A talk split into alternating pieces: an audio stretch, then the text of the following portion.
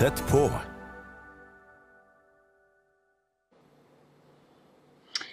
Hei. Jeg, mitt navn er Ann-Kristin Medalen, og jeg har lyst til å dele noen tanker med dere i dag. Fordi jeg tror at vi alle er på leting etter noe som kan gi oss mening med livet. Verden er full av uroligheter, meningsløse kriger, fengsling, misbruk, jordskjelv og andre naturkatastrofer. Det er fort gjort å miste fotfestet og bli urolig av alt det vi får inn. Jeg er en av de som ikke følger med på nyhetene hver eneste dag. Gjør du ikke det, kan du si. Det er jo viktig å følge med hva som skjer i verden. Og jo, det er viktig. Men for vi kan nemlig ikke være uvitende. Men midt i denne urolige verden så må jeg av og til sette på pauseknappen. Fordi jeg må finne balansen i meg selv. Jeg må finne fred på innsiden, og ikke la urolige tanker og bekymringer som tar nattesøvnen, påvirke meg. Jeg må være bevisst hvilken inntrykk jeg tar inn. Min fred gir jeg dere, ikke den fred som verden gir. La ikke hjertet bli preget av uro og angst. Det finnes en fred som overgår all annen fred. For det midt i uro er det viktig at jeg finner den fred som Gud kan gi meg. Det er viktig å gå avsides, ta meg tid til å være sammen med Gud, slik at den freden kan finne veien inn til mitt hjerte. Jeg må liksom rydde plass inni meg og holde Guds ord for sannhet, og velge Han hver eneste dag. Om jeg konstant er på ferten, følger alle nyhetssendinger eller lar TV-en stå på hver eneste dag, så fylles jo dagene mine opp helt ubevisst. Men jeg vet at, og du vet, at de bildene og alt det vi hører, det setter seg på en måte. Kanskje helt uten at vi tenker over det, så setter det seg litt inni hjertet vårt eller i hodet vårt. I mitt liv så må jeg velge. Jeg må velge tid med ham hver eneste dag. Fordi jeg ønsker meg en relasjon med ham. Og jeg ønsker å bli den mottakeren av den freden som jeg snakka om i stad. Ja, men er det mulig å ha en slik personlig relasjon med Gud, spør du. I mitt liv så er det ikke sånn at jeg hører en voldsom sterk stemme som bare roper på meg, men jeg kan kjenne en sånn varsom liten hvisken i mitt indre. Det kan være enten at, han, at jeg blir minnet på å gå et ærend, invitere noen på middag, skrive en god melding. Og kanskje kan jeg ta i bruk de talentene som Gud har gitt meg. Jeg kan velge å la Gud få være veiviseren i mitt liv. Om jeg gjør feil? Å jo, jeg gjør feil mange ganger. Men jeg prøver å øve meg på å lytte og høre og gjøre. Fordi at hvis Ånden får tatt bolig i meg, så må jeg bare gå den veien som Gud, som jeg tror Gud sier til meg. Du forstår. Gud han sendte sin sønn ned hit for å dø på et kors for deg. Han ble sendt sånn at du skulle få lov til å få direkte adgang til Faderen, og dermed få mulighet til evig liv. Han betaler for vår synd, og det gjorde han én gang for alle.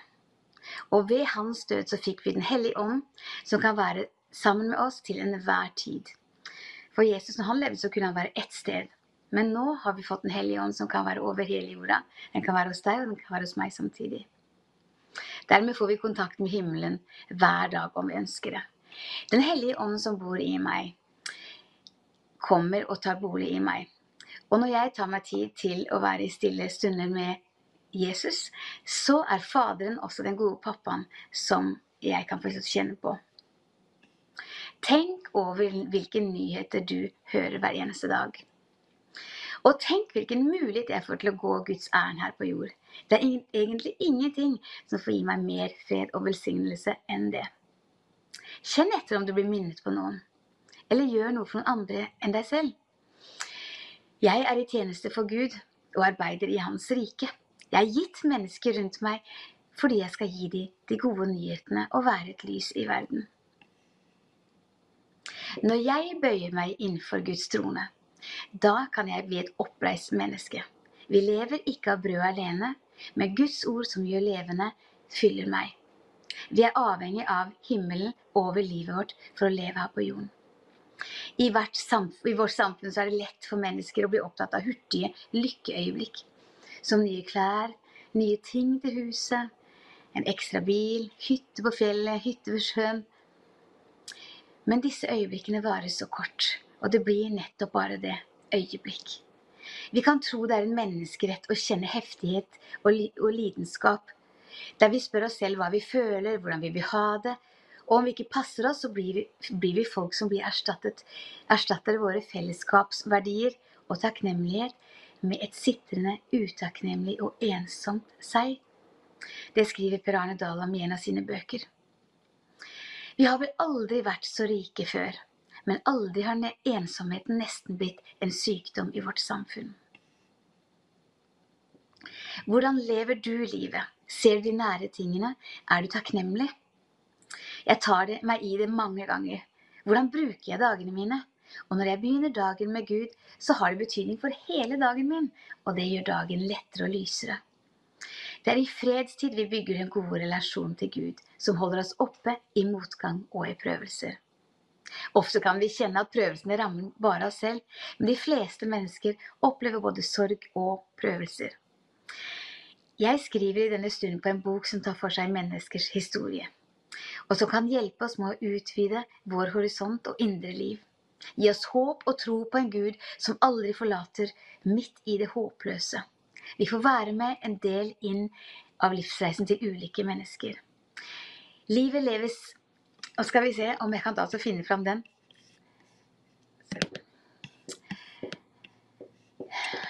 Denne historien handler om Elisa. Og det er mor Åshild som forteller. Hun forteller sin historie som mor.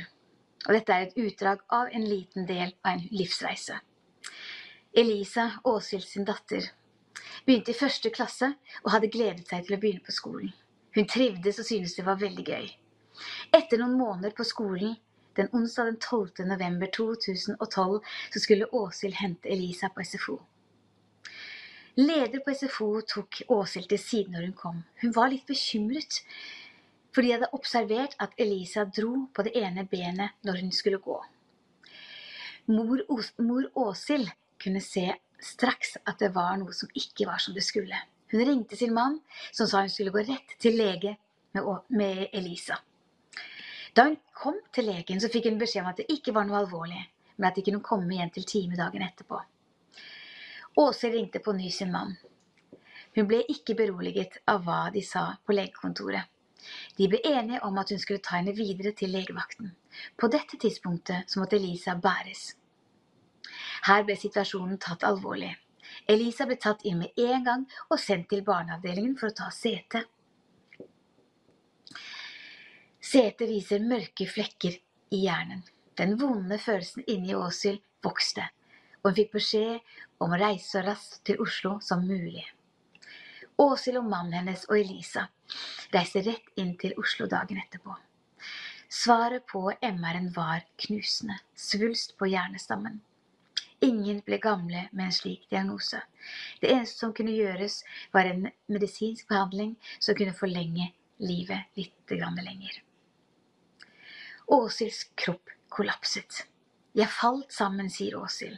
For bare noen dager siden trodde vi at vi hadde en frisk og glad jente, så full av liv og glede. Og så lurte døden rundt neste sving. Jeg begynte å se for meg ting jeg hadde undret meg over, men ikke lagt noe alvor i som øyelokk som hang, og jeg begynte å samle ting og prøvde å sette ting i sammenheng. Hvorfor hadde vi ikke forstått at Elisa var syk? Legene forklarte til Åshild at det, det her kan du ikke legge på deg. Det hadde ikke vært lett å kunne finne ut at noe var så alvorlig. På turen hjem fra Oslo i taxien utbryter Elisa veldig spontant. Mamma, og pappa, det er en til med oss i bilen. Åshild sa nei, det er nok bare oss og taxisjåføren. Nei, det er en annen her. Det er en med hvitt tøy. Elisa så en engel som var med oss på hele veien. Det ble sterkt for oss alle. Det ga oss fred midt i alt det absurde nye vi måtte forholde oss til. Elisa kom med mange spørsmål i den tiden som fulgte, blant annet om hva som skjer når vi dør. Både mor og far sa at dette trengte hun ikke å bekymre seg over, fordi hun var jo et barn. Elisa hun ble litt betenkt, men hun lot det være med det. Elisa fikk gå litt på skolen bare for å prøve å få litt normalitet i dagene. Og en helt absurd livssituasjon. En dag midt i samlingsstund så knelte Elisa ned på gulvet. Læreren undret seg på hva hun ba. Hun var så rolig og fredelig. Det virket som om hun visste noe ikke vi andre visste. En dag på sykehuset da mor og datter satt sammen, spurte Åshild sin datter om hun var redd for å dø. Elisa svarte nei, jeg er ikke redd for å dø, men jeg er redd for å slutte å puste. I slike stunder så kom alle mulige spørsmål, og det synes naturlig der og da. Og vi skjulte ingenting, sier Åshild, men snakket åpent ut om alt som skjedde. Denne åpenheten var godt både for oss selv og for andre rundt. Legene begynte å snakke om beinstråling. Elisa hadde ikke lyst til det. Og i denne situasjonen så fikk Elisa velge. Det gjorde henne mer avslappet. Og allerede dagen etterpå så var hun så dårlig at beinstråling ikke hadde vært mulig. Men da var jo også avgjørelsen tatt. Under slike forhold så møter hun på alle slags mennesker. Åshild kan fortelle at hun møtte på en lege med liten empati. Og etter endt samtale følte hun at hun falt ned i et mørkt hull. Alt ble vondt og mørkt. Heldigvis så møtte hun etter en stund en kristen sykepleier i hjembyen Skien. Da var Elisa innlagt på barneavdelingen. Denne sykepleieren var forundret over den atmosfæren som var rundt Elisa. Hun kommenterte at vanligvis når et barn var så sykt som Elisa var, så var det ganske mørkt på det rommet. Men når hun kom inn på Elisa sitt rom, så var det lyst. Elisa var et sterkt vitnesbyrd om lyset for de ansatte. Av og til tok Elisa mot besøk av venninner. Kroppen derimot var veldig svak, så hun orket ikke lenge. Men det gjorde godt for henne å få noen av venninnene på besøk. Hun tok turer på gangen for forandringens skyld, men det ble sterkt for henne å se alle de andre barna som løp rundt eller gikk rundt, fordi hun selv satt jo i rullestol. Åshild kan fortelle at det skar henne i hjertet og var sårt å se henne slik. Elise hadde en bror som het Ole Markus. De var sterkt knyttet til hverandre. Det var slik at når de var på skolen, så kunne de finne hverandre og gi hverandre en klem.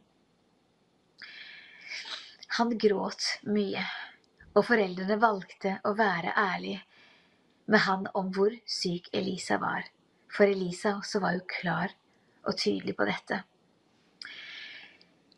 Svulsten den trukte på nerver og påvirket taleemnen og å svelge ble veldig vanskelig, så vi fikk en sonde lagt inn. En hendelse skulle sette seg og gjorde veldig inntrykk i oss, forteller Åshild, var da hun fikk sin favorittmat. Hun ønsket pølse og potetstappe. Alt ble most, og hun klarte bitte litt. Da utbrøt hun. Dette er livet! Tårene på de mange som var til stede, rant og hjerter verket. Smilet hennes var uforglemmelig. Elisa fikk mange gaver, og sammen med sin bror koste hun seg med å bygge Lego og aktivitet oppe i sykesengen.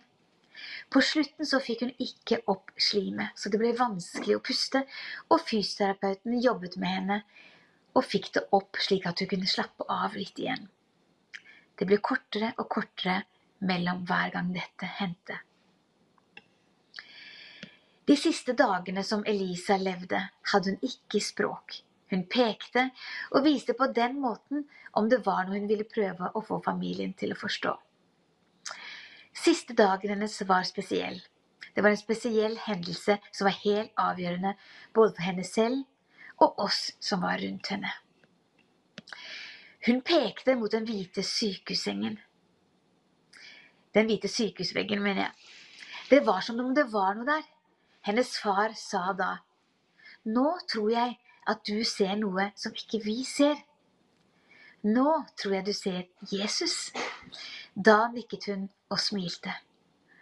Vi lå mer eller mindre oppi senga hennes alle sammen. Strøk henne over hodet, holdt henne. Ole Markus holdt henne i hånden, og kontaktsykepleier var til stede. Øyeblikket var kommet, og sykepleieren sa, nå skjer det. Alle holdt pusten og ventet, og fulgte med. Så trakk Elisa pusten tungt og sovnet stille. Jeg hadde aldri sett noen dø før, og den første jeg opplevde dø, var min lille jente. Åshild snakker lavt, men rolig. Jeg fikk være til stede og stelle henne, og hun fikk på seg favorittklærne kjøpt inn på en sydenferie. En hvit bukse og en rød topp. Vi vasket håret hennes og stelte det krøllete, mørke håret. Ole Markus kom inn og holdt rundt henne og sa, Å nei, Elise. Vi var knust. Bare noen måneder før var hun full av liv. Nå var hun stille. Hun reiste så lenge før oss til himmelen. Pastor Tveten, som vi hadde hatt god kontakt med gjennom denne perioden, kom inn i sykerommet der vi var. Med en gang han kom inn, så så han en overskrift og en påskrift på veggen over hodet hennes. Med flotte, lysende bokstaver sto det 'Hjemme'. Det var ingen andre enn han som så dette, men for Tveten ble dette veldig spesielt og en stor trøst for oss. Er det mulig å bli glad etter noe slikt? Samme kveld etter begravelsen så vi på bilder vi gråt og vi lo om hverandre. Elisa ville at vi skulle være glade fortsatt. Sorgprosessen sitter i oss etter mange år ennå. Den blekner. De gode minnene sitter igjen. Sorgen tar tid og bruker sin tid. Det å miste det kjæreste en har, er uforståelig smertefullt. Vi har vært takknemlige for at vi har hatt Ole Markus. For da har vi nemlig ikke kunnet begravet oss i sorgen. Men vi har måttet stå opp hver dag for hans skyld, forteller Åshild. Familien har fått to barn til etter dette, og er takknemlig for disse gavene. Noe som har vært til hjelp i denne sorgen, har også vært gode samtaler. Gudstroen har vært helt essensiell, og den har båret gjennom alt. Og så har familien vært på sorgseminarer, hvor fokus også har vært og blitt å se de barna som faktisk har kommet etterpå, som også sørger over at ikke de har blitt kjent med søsteren hennes, søsteren deres. Vi kan lære mye av barn. De går inn og ut av sorgen. Det gjør ikke voksne. Voksne kan bli værende i sorgen og gi seg hen til den. Takknemlig for å ha så mye å leve for, har familien jobbet seg gjennom smerter og har mange gode dager.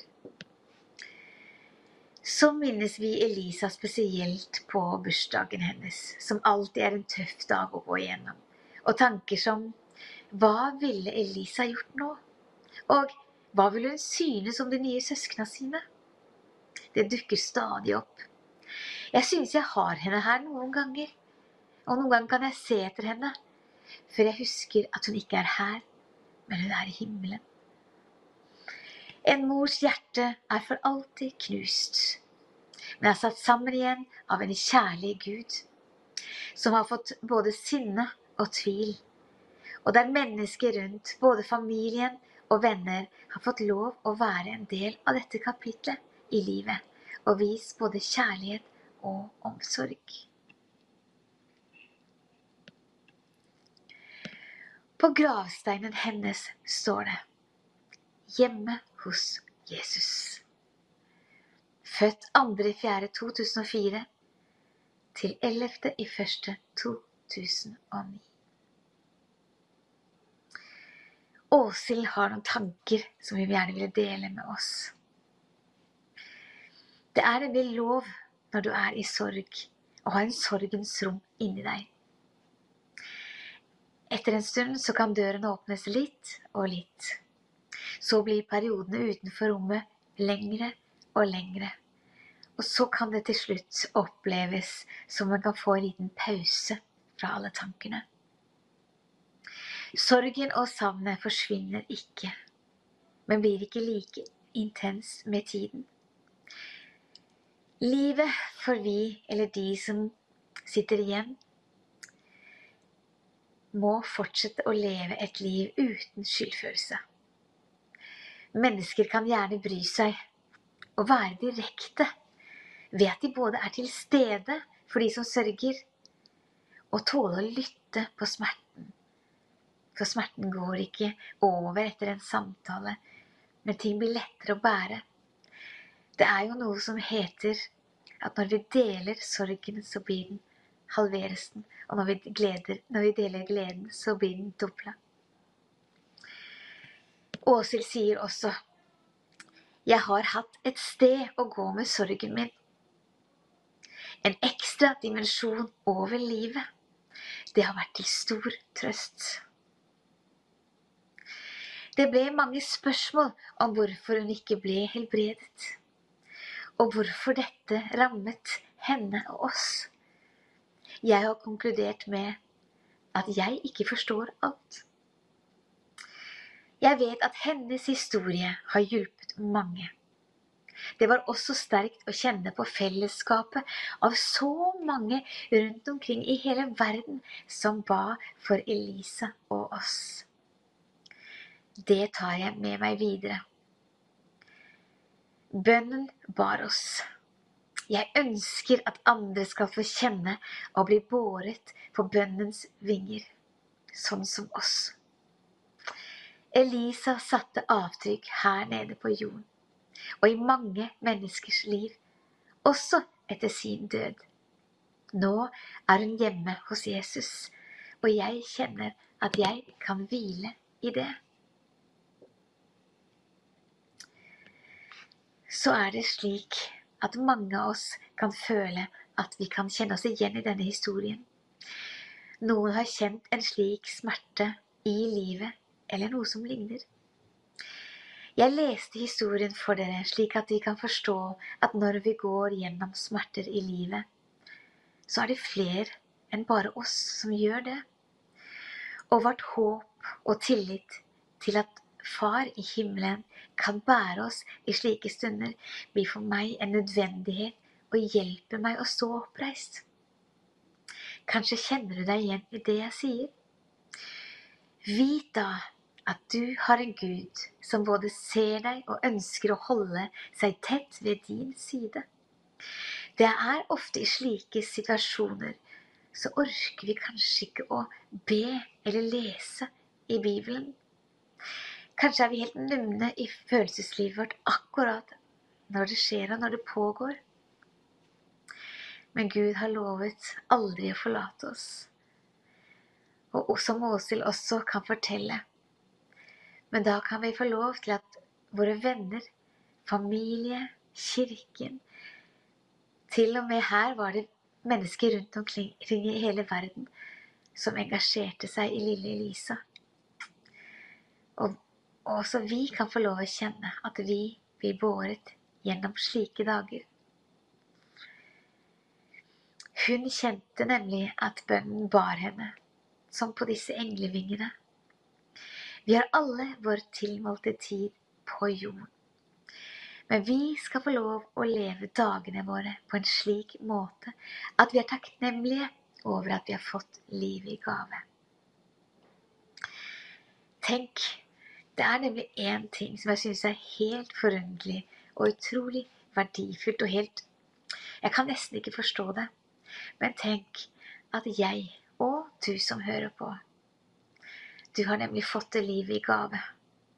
For Gud valgte nettopp deg. Han kunne valgt veldig mange andre, men han valgte deg, for han ønsket fellesskap med deg. Verden og livet og Ting hadde ikke vært det samme uten deg. Du er uerstattelig. helt unik og utrolig verdifull. Og du må aldri glemme hvem du er i Han. Noen ganger når jeg tenker at åh, jeg er ikke sånn jeg burde være, eller jeg får det ikke til, eller jeg snakker ikke sånn som jeg skal, eller får ikke gjort alle de gode tingene jeg har lyst til å gjøre. Ja, Gud visste alle de tingene. Han visste om alle mine feil og nederlag gjennom hele livet mitt. Likevel så valgte han å skape meg. Og sånn er det med deg også. Han valgte å skape deg, og han så hele din, ditt livsløp. Og likevel så elsker han deg. Jeg vil at du skal huske på det. At han valgte deg. Så glem det aldri. Uansett hvor mye galt du har gjort, eller uansett hvor mye som har gått i stykker, så er han der for deg, og han valgte deg. Og vi kan igjen og igjen komme til ham. Det vi må gjøre, er at vi må gå ydmykt fram for ham hver gang vi faller, og be om hans tilgivelse. Og den får vi, for Gud sendte nemlig sin sønn ned til jorda, at han skulle dø på et kors og ta all synd og sykdom på seg en gang for alle. Og sammen kan vi få lov til å hjelpe mennesker å kjenne vår Gud som den kjærlige pappaen som aldri forlater oss, sine barn. Du er hans barn. Og om du gir han lov og har lyst til å tro at Gud sendte sin sønn til jorden for nettopp deg, så ikke vent med å si denne dagen at du ønsker å tilhøre ham at du ønsker å ta imot denne kjærlighetsgaven. Det holder med å si ja, han venter på deg. Ikke glem hvem du er, og hvem Gud har reist deg opp til å være. Og så er det ingenting som kan få lov å hindre deg i det. Om du sitter her og hører på, eller om du ligger på sofaen og ikke orker noe, for du kjenner deg motløs, så vit at det er en som har vært på samme sted Jesus han utholdt nemlig alt. Han spurte til og med Faderen om å kunne la dette gå forbi, altså lidelsen på korset. Det er klart at han, den delen som var menneske, hadde ikke lyst til å lide den døden. Men Gud visste at det var ingen vei utenom. Så Jesus sa at 'jeg gjør som du vil, Herre' og min Gud og min Far. Sånn er det. Så derfor er det gitt denne utrolig store gaven til oss om at Han er med i alle, alle stunder. Og ingen på denne verden, i denne verden, elsker deg høyere.